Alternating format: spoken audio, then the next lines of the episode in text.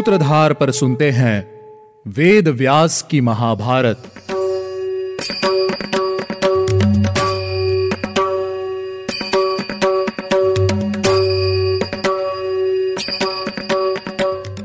Hello listeners स्वागत है आपका वेद व्यास की महाभारत में। आज हम सुनेंगे सीज़न फोर का एटीन एपिसोड मैं हूँ आपके साथ आपकी सूत्रधार मान्या शर्मा।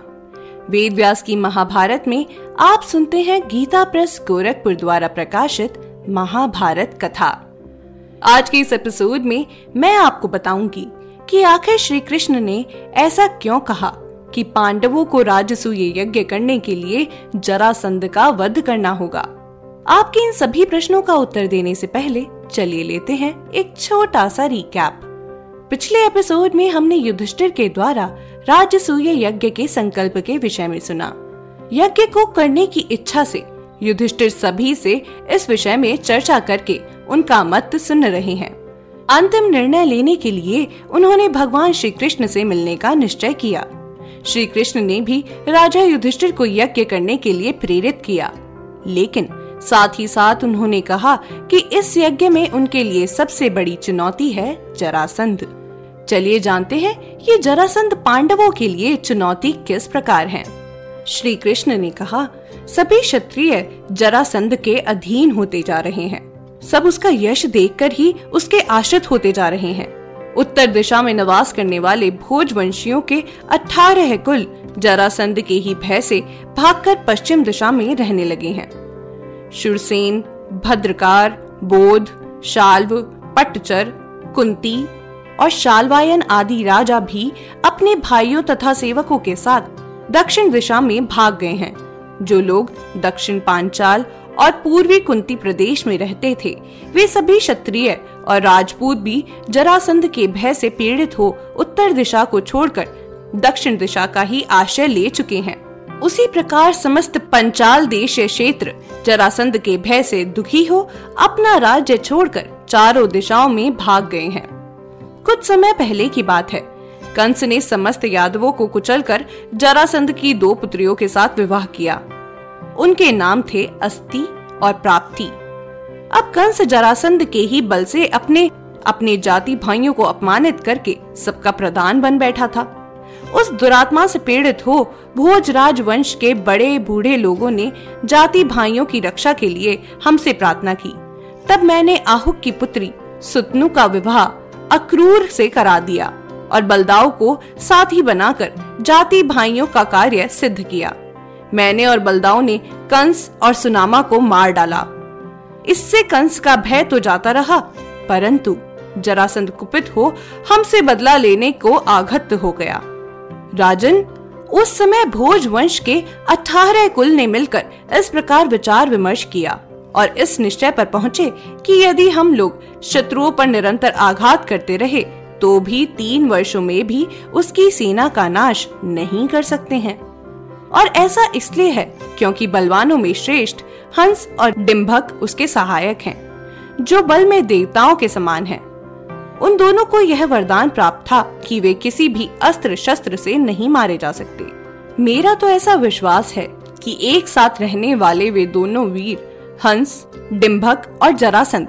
ये तीनों मिलकर तीनों लोगों का सामना करने के लिए पर्याप्त हैं। यह केवल मेरा ही मत नहीं है, दूसरे भी जितने भूमिपाल हैं, उन सबका यही विचार रहा है। जरासंध के साथ जब हमने सत्रहवीं बार युद्ध किया था, उसमें हंस नाम से प्रसिद्ध कोई दूसरा राजा भी लड़ने आया था। वह उस युद्ध में बलदाव के द्वारा मारा गया।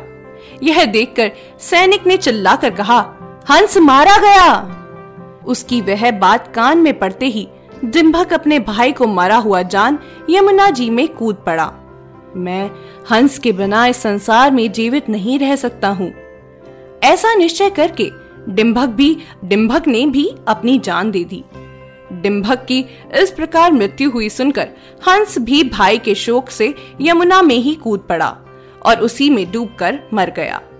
उन दोनों की मृत्यु हुई सुनकर राजा जरासंध हताश हो गया और वापस अपनी राजधानी को लौट गया।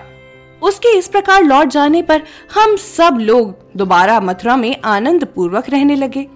फिर जब पति के शोक से पीड़ित हुई, कंस की पत्नी ने अपने पिता जरासंध के पास जाकर उसे बार बार उकसाने लगी कि मेरे पति के घातक को मार डालो। फिर तो हम मथुरा से भाग खड़े हुए।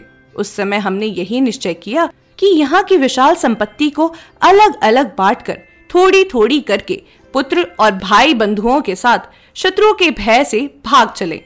ऐसा विचार करके हम सबने पश्चिम दिशा की शरण ली और हम रेवतक पर्वत पर निवास करने लगे।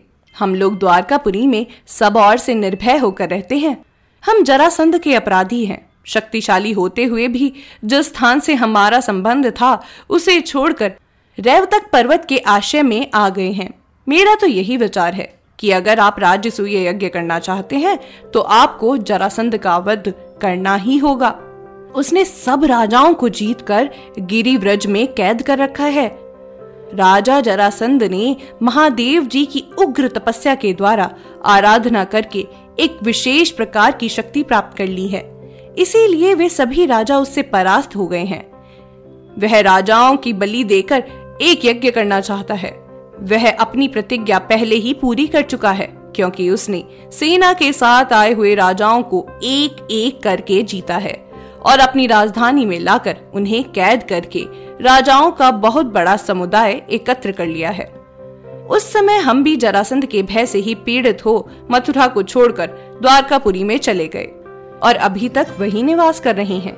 यदि आप इस यज्ञ को पूर्ण रूप से संपन्न करना चाहते हैं तो उन कैदी राजाओं को छुड़ाने और जरासंध को मारने का प्रयत्न कीजिए। ऐसा किए बिना राजसूय यज्ञ का आयोजन पूर्ण रूप से सफल नहीं हो सकेगा। आप जरासंध के वध का उपाय सोचिए। सभी बातें सुनने के बाद युधिष्ठिर ने कहा, माधव, आप बुद्धिमान हैं। आपकी जैसी बातें कोई और नहीं कर सकता है, लेकिन जब आप भी जरासंध को नहीं जीत पाए तो भला, हम उसे कैसे जीत पाएँगे? मुझे लगता है कि राजसूय यज्ञ करने का यह संकल्प मुझे त्याग देना चाहिए है। तभी युधिष्ठिर के मन में दोबारा एक विचार आया और उन्होंने श्री कृष्ण से पूछा, माधव, क्या आपसे भ्राता बलराम, भीम और अर्जुन से भी वह मारा नहीं जा सकता है? मैं जानता हूँ कि आपकी शक्ति अनंत है। पर मैं फिर भी इस बात पर बार बार विचार कर रहा हूँ।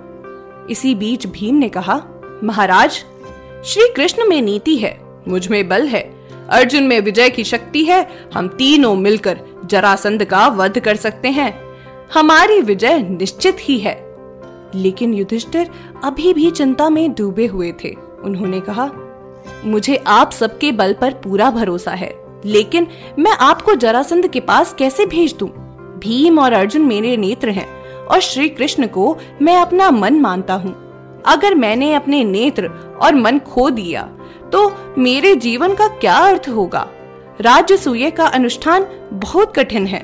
तभी अपना मत देते हुए अर्जुन ने कहा, यदि हम राज्य यज्ञ की सिद्धि के लिए जरासंध का वध और कैद में पड़े राजाओं की रक्षा कर सके तो उससे उत्तम और क्या हो सकता है? यदि हम यज्ञ का आरंभ नहीं करते हैं तो निश्चय ही हमारी अयोग्यता और दुर्बलता प्रकट होती है। महाराज, आप सुनिश्चित गुण की अपेक्षा करके निर्गुणता का कलंक क्यों स्वीकार कर रहे हैं? क्या पांडव राज्य सूर्य यज्ञ कर पाएँगे? ये जानने के लिए आपको लौटना होगा हमारे अगले एपिसोड में। हमारे अगले सीज़न में हम शुरुआत करेंगे जरासंध की जन्म कथा से। और आपको बताएँगे कि आखिर जरासंध इतना शक्तिशाली और अजय क्यों है?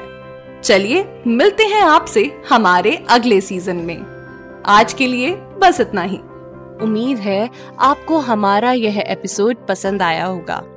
अगर आप इस एपिसोड से रिलेटेड कोई भी सवाल पूछना चाहते हैं तो हमारे social media platform Twitter Facebook Instagram पर हमसे संपर्क कर सकते हैं। हमारा सोशल मीडिया हैंडल है माय सूत्रधार।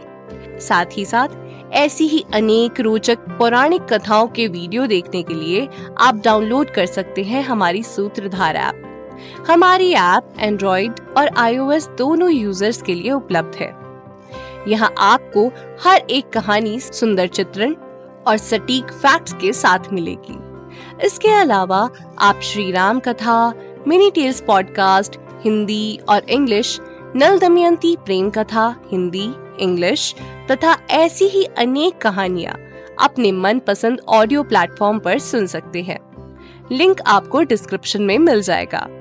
मैं आपकी सूत्रधार मान्या शर्मा, मिलूँगी आपसे अगले एपिसोड में।